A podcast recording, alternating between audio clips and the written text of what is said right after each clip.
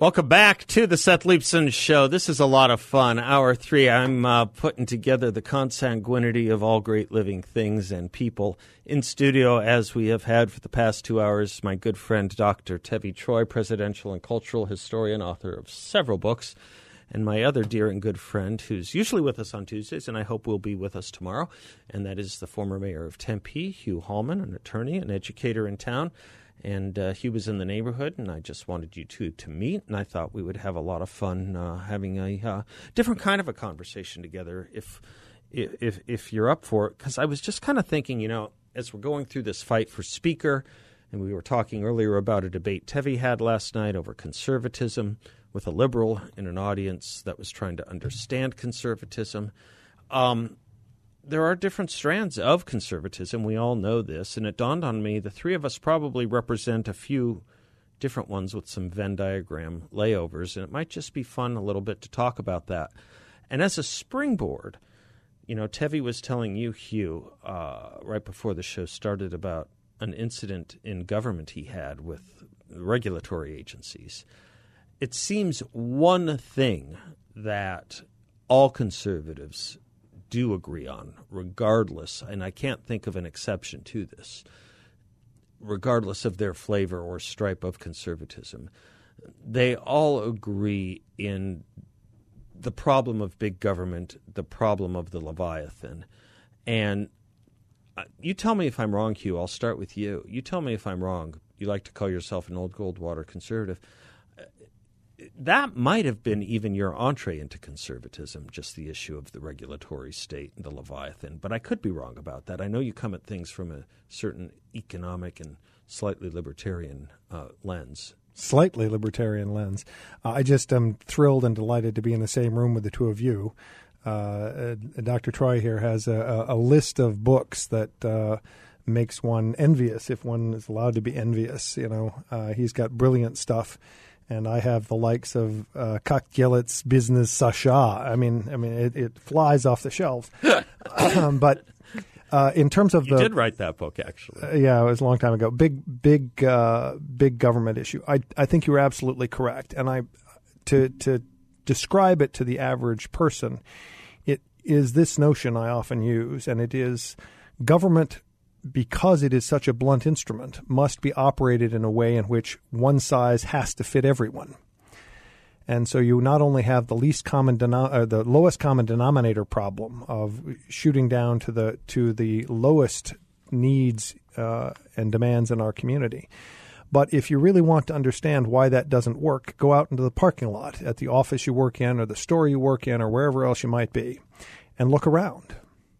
How many identical cars do you see? How often do we choose to have exactly the same thing that our next door neighbor has? Almost never. And yet government has to operate because of its size and the scope of what it's attempting to do at this uh, at this level. So unless we all want uh, black uh, Yugos uh, with three wheels that can have a hard time going more than 45 miles an hour, uh, we choose very differently, and yet we expect that kind of performance by government. And government, as a result, does not perform well for many of us. It is the it is the the consummate multi-purpose room. Uh, and it's trying to serve every purpose for every person. And there are 330 million of us in this country with very different interests. How do we know this? Look at what we all view on television. Look at what we now we now have hundreds of channels uh, to serve us because we have very different interests, different desires, and different needs. Interestingly, only once government got out of the way. Before Correct, government, yes. it was only three plus one. Yeah, that's right. In Yeah. every in every major city. Yeah. Well, yeah, Tevi, I'd love you to respond any way you want. I just wanted to plant an additional thought to what Hugh said, which was when you think of some of the original uh, origin stories of modern day conservatism from, let's say, the 40s and 50s, those books were kind of precisely on this point. I'm thinking of Hayek's Road to Serfdom. That might have been the first conservative Bible. Might have been. I could be wrong. You would know better. It, it, clearly was an early conservative Bible and something that was uh, printed as a paperback for the troops, and a lot of people incorporated their ideas about free markets and the problems of socialism from, from that book. So it was a very, very valuable printing job by the United States government, even with all the United States government's flaws. And I, I must say, ideologically, I completely agree with what Hugh's saying, and I'm so glad he joined us here. We had two fun hours, and it's even more fun with him here with us. But I will push back on your premise, which is this idea that all conservatives agree with okay, it. Okay, good. Because we increasingly have some conservatives who are saying we want the regulatory state to rein in big business because we don't like these corporations. And that while I have some big problems with corporate America and some of the things that corporate America does, and certainly wokeism in, in, corporate America, I don't want to unleash the regulatory state on it. And there are some conservatives who, even recognizing the smart arguments that Hugh is making about the one size fits all nature of government, want to unleash the government on the corporations. And I'm worried about that. Now, we, we, we've now found a point we can at least start teasing out. This is an example where conservatives can disagree, but I suspect by the end of the day, we don't disagree much. So, as an economist, I understand moral hazard problems and free rider problems. The market doesn't work perfectly, especially the larger it gets, and how we have these exchanges. So, there is, in my view, a realm in which government can operate to make sure that certain kinds of, of businesses, monopolies that get created in part because of government, uh, to avoid waste. What do I mean by that? Just easiest example we typically end up with monopolies in power companies because it ultimately doesn't make a lot of sense that 14 different companies supply power lines to your home in order for that opportunity. Now, that's a status where it could have been done very differently. You could have a power line company that then rents the space to send the power from different power companies to your home. We didn't get there. Uh, railroads uh, it's uh, we found in the early days of our society, and Abraham Lincoln understood this problem. He ended up uh, providing a monopoly to a railroad in order to get the country connected together, and gave away massive amounts of real estate and opportunity to very few people to build a railroad that wove us together time changes things and you might make different choices at different times once once something got started. But there are oftentimes monopoly is the best example where you need to start something and move it forward in a way that provides enough incentives for somebody to take that risk. Then the game changes and we probably can break that up and that's why we ended up with uh, in the late 1800s and early 1900s some desire to control those monopolies that were created themselves by government Look, I'm a fan of Robert Bork's theories on monopolies and consolidation, which is if we are getting better results and cheaper goods for consumers, we don't mind bigness necessarily. What we are seeing today from the leftists in the FTC and at the Justice Department, the antitrust regulators, are we inherently don't like bigness because we just don't like corporations. And I think there are some conservatives today who share that sentiment, regardless of whether the largeness of the organizations actually provides better results for the American consumers, which should be the goal of government. Are, go ahead. Well, that's why he's brilliant, because, of course, he's immediately identifying how we make these decisions and why conservatives should not be zero one we are supposed to be about figuring out that there's a, a, a, square root to something that will give us a better answer, and we should always be thoughtful about that and educate our population so they can understand the point in the first place. Uh, to make sure I understand the point, uh, let me clarify, try and get clarification on what you said, Tevi, with regard to some conservatives that would disagree with me or would disagree with the premise that I stated about big government or regulatory the regulatory regime.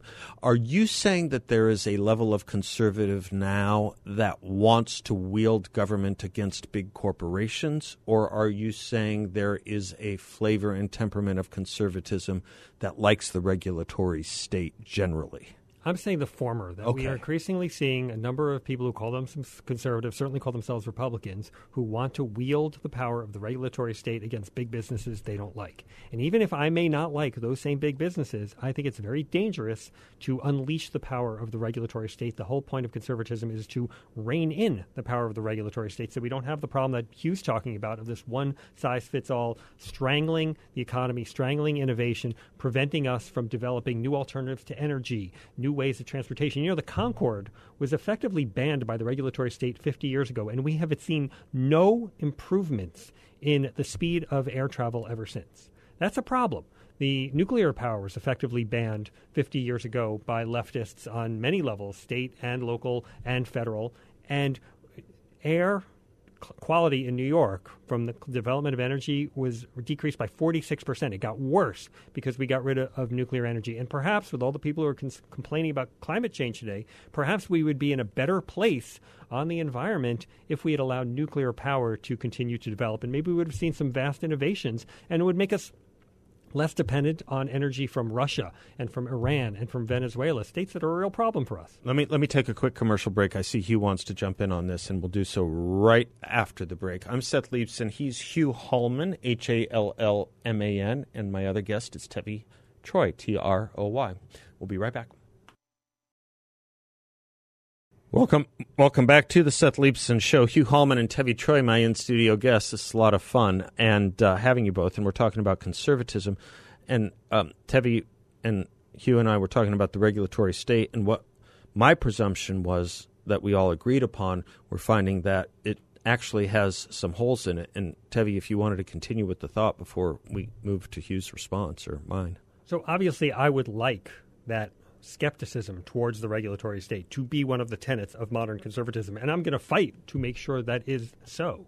But it is not necessarily the case that that is uni- unifying across all conservatives. But I have written about this. What unifies conservatives today? We've had back in the Reagan days. Uh, we've had the um, the fusionist consensus. There have been consensuses in the past, and now, what if I were to lay out what the consensus is? I would say number one is a belief in a Supreme Court that reins in government and makes decisions made by the people rather than by unelected judges. Number two is Israel is a unifying force among most conservatives today, although I've seen some disturbing developments in, in, in recent days. But in general, Israel unites conservatives.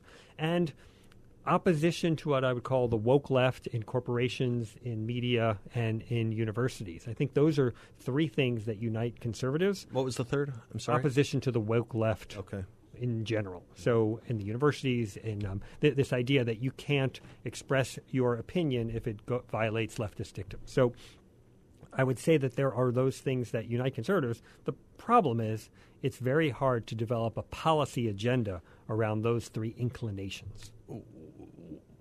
You're so far ahead of, of me. I, I want to come to all of that, but I wanted to ask you one more thing about corporations, both of you uh, and the and the re- regulatory state on that, and then I'll go down your list of three if that's okay. Uh, after you respond to this, is there a role for conservatism though in reining in big, even if it's not in the public sector? Uh, either one of you can take this on because you're right. This is a new argument. Uh, the left used to have the bumper sticker that you know, bumper stickers all against the corporations, right? The, the left used to hate corporations. They now love them.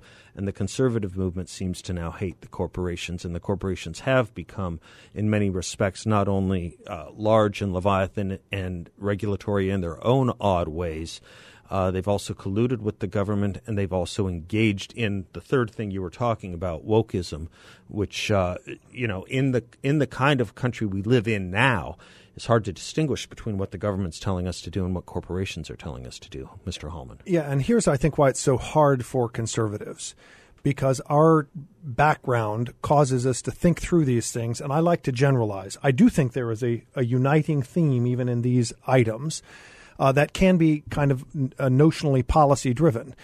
For example, corporations big. So we really do have a left that still can only have a zero one painting right? Two legs bad, four legs good.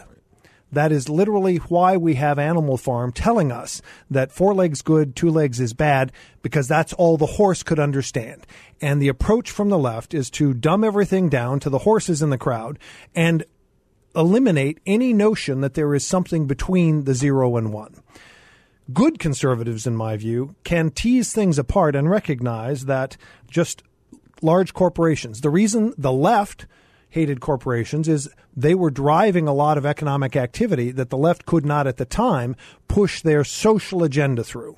Now the social agenda has been adopted by these large corporations and wokeism has been adopted as a marketing matter, right? Just watch any sports game now and you'll see all the kinds of BLM stuff and all the goodies that the left wants to see. That's the one. So as long as you cater to that, they don't pay much attention to anything else. Well, conservatives do. So now the big corporations that stand for this horror for conservatives are, for example, Amazon. You can't get certain books written from the right, right. on Amazon. Right. That then becomes the zero one for conservatives. Folks, we don't have to do that. We can beat the heck out of Amazon for recognizing that they are refusing to carry certain writers who are against the woke leftist uh, narrative. But it doesn't mean that you're necessarily better off breaking that up. Mm-hmm. We should analyze what's going on there. Well, it's the same with corporate media. We've talked about the fact that the, the major corporate media has now become uh, a, a prisoner of the left and just name your newspaper, even our local Arizona Republic, caters in that direction because zero and one are the only two answers that can be tolerated, and one is the one that the left currently wants. Conservatives tease it apart much uh, more carefully, and as a result, bigness isn't necessarily bad, although Tevi is correct. You've got a number of conservatives who are in that zero one horse mentality, and we are not well served when that happens because we then lose the policy and we instead just start bludgeoning people because they're big or they're woke. He was saying something incredibly interesting, which is that the corporation for once, no, that the corporations are in, increasingly problematic for conservatives in terms of the positions they take and their inability to buy conservative books on their sites and the way they censor things. So we as conservatives should have problems with what they do. But he's still on board with the concept of corporations because they are actors in the free market. Whereas you said something earlier, Seth, that I slightly disagree with, which is you said the left is now on board with corporations. I don't think that's true at all. I think the left has gotten the corporations to bow and scrape before them. But the left still doesn't like the corporations, and they will crush them or rein them in or do whatever they want to them. They like that the corporations are doing the bidding of the left, but oh, that doesn't know. mean you that know, they embrace the corporations. We, we, may disagree a little on that. And they are still the font of the resources that the left needs to run into government in order to buy and do the kinds of things they want to do. We've discussed the fact that every government has to operate on the excesses that are generated by the private sector. Yeah. When I say excesses, I don't mean terrible activity. I mean the profit that is generated, whether you're a human being working and you file your tax return because you're a W 2 employee, the government is taxing something that you did every dollar of tax money is taken from somebody who produced it. And as I would not be a slave, so I would not be a master. We have the left in love with the idea that they can, they can hook these horses up to the right plow and make them pull in the direction they want and use those resources against their own interests. I wonder if it's that the left viewed, because I do, you and I will have a disagreement on this, Tevi, about the left's view of, uh, of the corporation. I wonder if it's perhaps in in part, I have my view of the left and the corporation because the left has viewed the corporation the way they've viewed the university. If they can take it over, then they're for it. It is amazing, for example, to me, how you used to be able to just put the word big in front of everything if you were a leftist to hate to hate it, right? I think uh, Mr. Kohler was making this point the other day. Just put the big word pharma, big, big pharma, big tobacco, yeah. big oil, you name it, right? Big nuke, big right, air, right? And and and and big the pharmaceutical companies. My gosh, what a great example!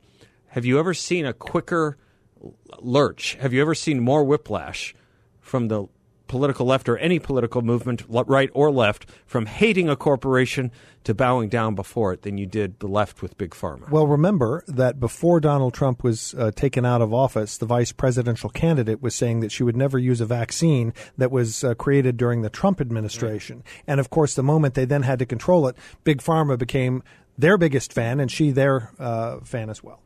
Yeah, Seth, I still don't buy it. Uh, okay. Joe Biden has been very critical of the tech companies. The okay. people he puts in positions um, of power and antitrust, like Lina Khan, okay. are against the big tech companies. Um, Elizabeth Warren is a huge basher of corporations, as is Bernie Sanders. I think they still don't like corporations, but they like that the corporations are increasingly bowing and scraping via adopting woke, woke policies. I, I got to take the break.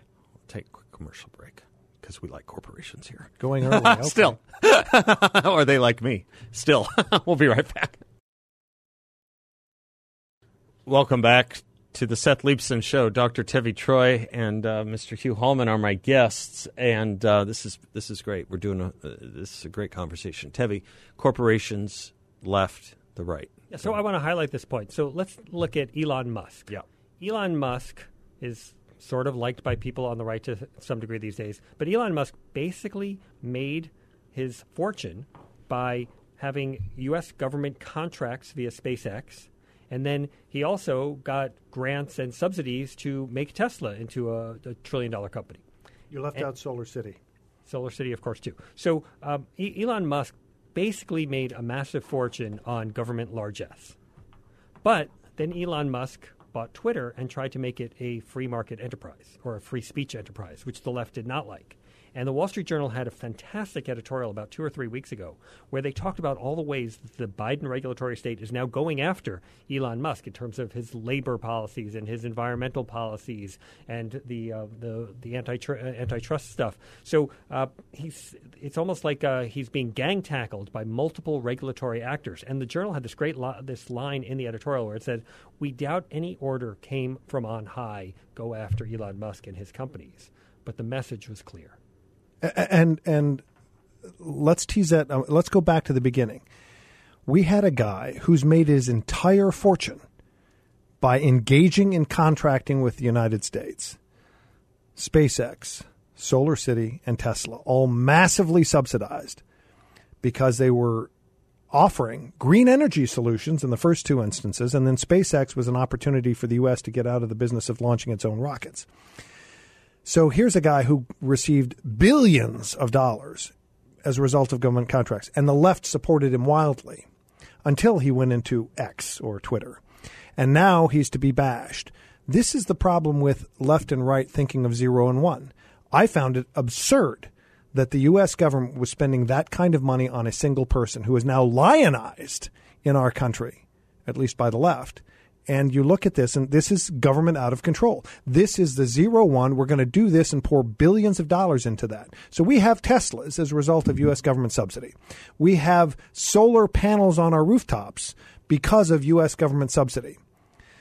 That's a problem because we would have different solutions if the government had not been warping the market. And think of it this way the amount of money the United States, the federal government, spends in the market in any way, shape, and form is warping the market on a daily basis because it is a player and a purchaser, a buyer in that market. So all of the rest of us, are competing for all the resources that would otherwise be available to the quote free market to do what might otherwise be done. It's very difficult to posit a universe in which the federal government's impact would not be so negative towards everything that conservatives would like to see happen. But at this stage, you've got the interesting point uh, Tevi's making is that did the order go out? Of course it didn't. But when all of your soldiers understand what the handbook says, like we were discussing in just before the break. You've got Lina Khan, who is the 35 year old chair of the Federal Trade Commission. Appointed at 32. E- exactly right. because of her brilliant resume of accomplishment? No. Because of her advocacy as a political movement to go after corporations. And I look at this now with her crazy statements. She's going after Amazon with a vengeance, and nothing that she is talking about is getting at the core of why you would want to control as a good regulator the monopoly that that Amazon has been trying to build. In the same way that Microsoft was working diligently to create a monopoly on controlling uh, the internet, in the same way that Google's working on monopoly to control the internet, get big enough that you can prevent others from participating. Well, Nothing she is saying is talking about the underlying economics of why you would want to fix that or how you would address it. It is instead a vendetta. And that is the problem with large government organizations and the people who ultimately can come into power. That is why totalitarianism is so dangerous. Because when Joseph Stalin decided to kill off millions of people, he could do so.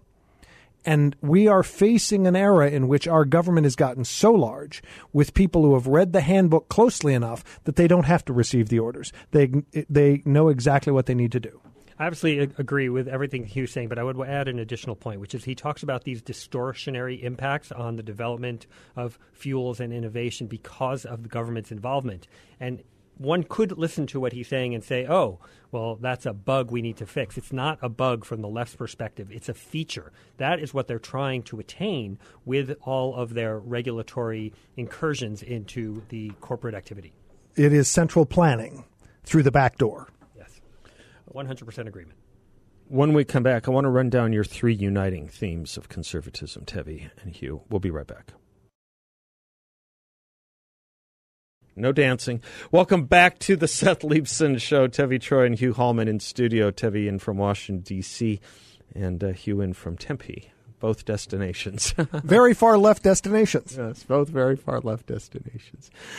Um, we were talking about aspects of conservatism, and Tevi, you, you gave us a quick list of three things that you think conservatism is generally agreed upon. Uh, the point of the Supreme Court, um, you think conservatism generally on Israel and in its opposition to wokeism, roughly stated. Do you want to articulate the Supreme Court one first? In better words, I, I gave it short shrift. In general, that the Supreme Court should not legislate from the bench. Okay that the Congress is the legislative body and they should make those decisions. And also, to the extent it reins in the regulatory state through um, maybe reconsidering Chevron deference, which is this idea that you defer to regulatory agencies on, on all matters having to do with regulations. That is not the way our system is supposed to be. We have a separation of powers. Congress is supposed to legislate. It should not be up to the executive branch. And so the Supreme Court in general is saying, we want these decisions to be made by legislatures, whether they're state legislatures, as uh, in the case of abortion, or federal legislatures. So that is one area in which I think conservatives generally agree. And he wants to jump in. Yeah, can we move uh, to the segment in a moment? The, the, the, Supreme Court's an example. Here's what the left response is to reconsidering whether or not uh, Congress should use a standard that says it's a reasonable interpretation of the law versus it's a higher standard, saying it's it's uh, you know, compelling, compelling or something yeah. like that. Yeah, strict that, Well, uh, of the regulation, it's not saying the regulation is uh, falls for lack of being legal. It is that the regulation that got put in place is a reasonable interpretation meaning that there would be other reasonable interpretations that might go the different direction. And the conservative concern is you've got regulators who are unelected making, literally making decisions of interpreting the congressional uh, legislation in ways that could be looked at multiple ways. The specific case is should the person who owns a boat have to pay the price of having a fed- federal regulator on that person's boat to determine whether or not they're catching the right kind of fish? Right. Well, you certainly can interpret the legislation to say no. Kind the, the federal, Chevron case, right? That is yeah, the case. Yeah. That that instead the the the federal government should pay that price. Well, that's a terrible idea, says the left, because certainly Congress can't write laws that are so specific. Why not? They have now posited a universe as what should exist that Congress can be so lazy that we can have a bunch of unelected people d- dictating the futures for the private sector rather than requiring Congress. You could easily understand a court saying, you know what? This is too vague. Go back and write it more clearly so that we all understand what you meant to do. You get to have that power under, unfortunately, the uh, positive commerce clause and West Coast Hotel. Uh, we can argue about that. I don't know why you're only going back to Chevron. I'd go all the way back to West Coast Hotel. But the point would be that Congress could be more specific and clear. I know Rabbi Alush is not here, but the point that Hugh is making about how you shouldn't have to pay for the regulator, regulator on your own boat that will destroy your business and your company reminds me of a point that is made in the Talmud that if you are to be executed, you're not required to pay for the rope that will execute you.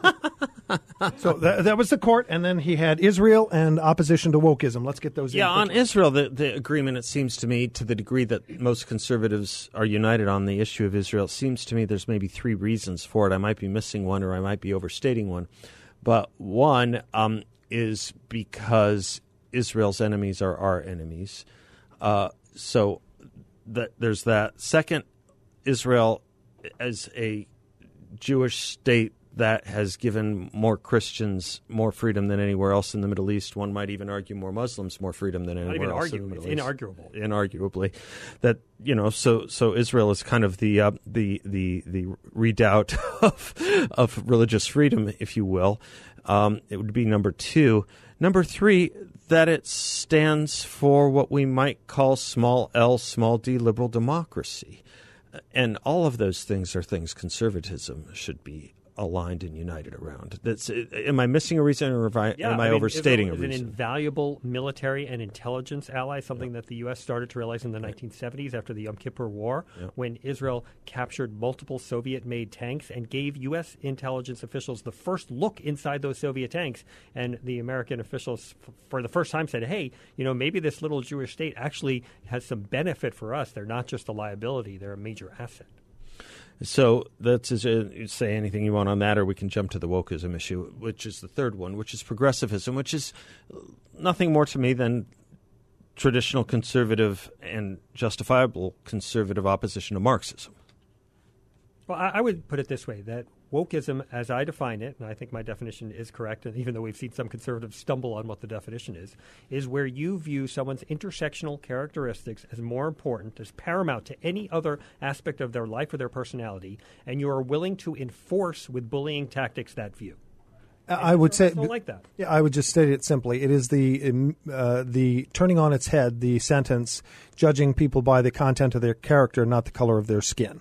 That all of these intersectional items are irrelevant in a conservative universe in which we are trying to judge people by the quality of their character and how they behave, not because of immutable uh, constructs, whether or not you choose that you're a woman, a man, or something else. Yeah, I was going to say mutable constructs, actually. but I would say I, I, agree with what Hugh was saying. He articulated it well, but it's only half the definition. The other part of the definition that I put in, I think, is equally important, which is use bullying tactics to enforce that yeah, perspective. Sure and whether it's canceling or making sure people don't get hired or saying that that view is out of bounds, though that cancellation aspect of it is equally important. And that's why some people are so opposed to wokeism. If you just say, okay, well, you know, I think your intersectional characteristics are more important than anything about you, like, fine, okay, you you know, you could think that doesn't but, make you a racist. But if you are going to denounce people and call them racist yeah. and, and, and uh, push them out of polite society because they disagree with you about this, that's where wokeism is really, really evil and problematic and I agree completely. But uh, the the thing that gets conservatives tangled up is that they don't necessarily want to judge people based on these constructs. Forget about being pushed out of the square if you make those decisions. It's that you want to make a decision based on the character of the human being and the quality of what they're providing, not are they a certain color, a certain gender, and all the other constructs that wokeism is defined by. I agree completely, but it is a generalized concept. We don't like bullies. That is to say that it is interesting to me that conservatives tended to view uh, the universe in a different way that Marxists, Marxists have.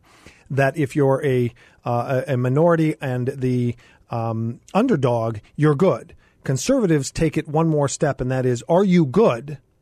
We will help, especially if you're now an underdog. And that is why I'm so puzzled by conservatives now that that Israel is a place we want to agree to assist, and yet Ukraine no longer is.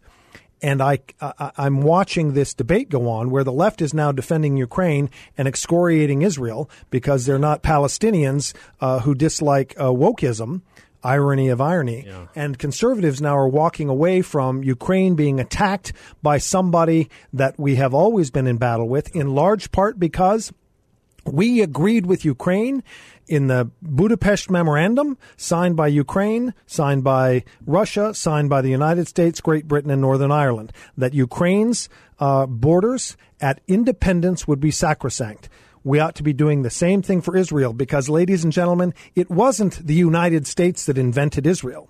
It was the United Nations all together saying, now is the time and we will create this opportunity. And we are defending something that the international community came together to do. Unfortunately, saying United Nations did it doesn't make it a stronger argument to conservatives. A better United but, Nations. But, but to liberals, that's the point. Those who are now defending right. Palestine, I'm sorry, do you not remember how this got created? Yeah, yeah, yeah, yeah. Good point. Let me let me hone in on that that wokeism issue again when we come right back. There's more to it, I believe. We'll be right back. Welcome back to the Seth Leibsohn Show. It's been a delight having two great friends, Tevi Troy and Hugh Hallman, in studio uh, with me today. Um, I'm still trying to wrap my head around this last third thing that conservatives are united upon opposition to wokeism and the, what the progressive uh, fetish with intersectionality has become. And it seems to me it might be, Hugh, you did a great job of describing, you know, the, the idea that we as human beings should be judged on our achievements and not immutable characteristics. And it just seems to me that this is this is in a long line or comes down to a long line of conservatives respecting individual rights. I mean, if there's something that conservatives do all appreciate, it is individual rights. And the reason we esteem and value individual rights is something important in back of that, which is that we esteem and believe in hum- human dignity and the idea of what a human being is. And you can't have an individual right if you don't have the understanding of what who the individual is. The individual is a human. We started this place off with the notion that we all, as humans, were endowed and given certain inalienable things, things we could not surrender, things we were entitled to, not by your consent or mine, but by dint of uh, dint of dint of what God has given us, uh, laws of nature and nature's God. And it seems to me from there, it's this corruption of a human or this corruption of humanity that is so offensive not to not just to conservatives but to common sense and it is the very thing that defines the essence of marxism who thinks you can m- remake the human person you can remake man which is why I keep thinking that the opposition to wokeism is little different than the opposition to marxism. Do anything you want with that as you wrap us up today. Uh, I don't know that I have anything left to say because you've effectively said it all. It is not just the respect for individual rights fundamentally is the respect for individuals, that the individual matters. And we know this because the font of that economic notion of conservatism comes from Adam Smith, this little Scotsman uh, in Edinburgh, writing these tomes that is trying to tease out what is so special here, and that he is understanding the notion that as individuals we should be celebrated. And for people in the West, in these United States, at least for most of the time, the idea that any individual can be destroyed by government actors is something to be fought against. And that individuals have to be respected and that we cannot sacrifice any particular individual. That is not the underlying philosophy of Marxism. It is not the underlying philosophy of China or Russia as examples. And it certainly now isn't the underlying philosophy of Palestinians who go into Israel and murder 1,250 people. That's the difference. And we as conservatives have to continue to understand we should be standing with those who respect and appreciate every individual as a creation from God or nature's God, however you prefer to think of that, because you cannot replace any one of us. We are all unique. Well, I wish I had three more hours, but we have tomorrow. So thank you, Tevi, and thank you, Hugh. And thank you, all ladies and gentlemen in the audience. Uh, until tomorrow, I am Seth Leibsohn for David Dahl, Hugh Hallman, Mr. Bill, Tevi Troy, class is dismissed.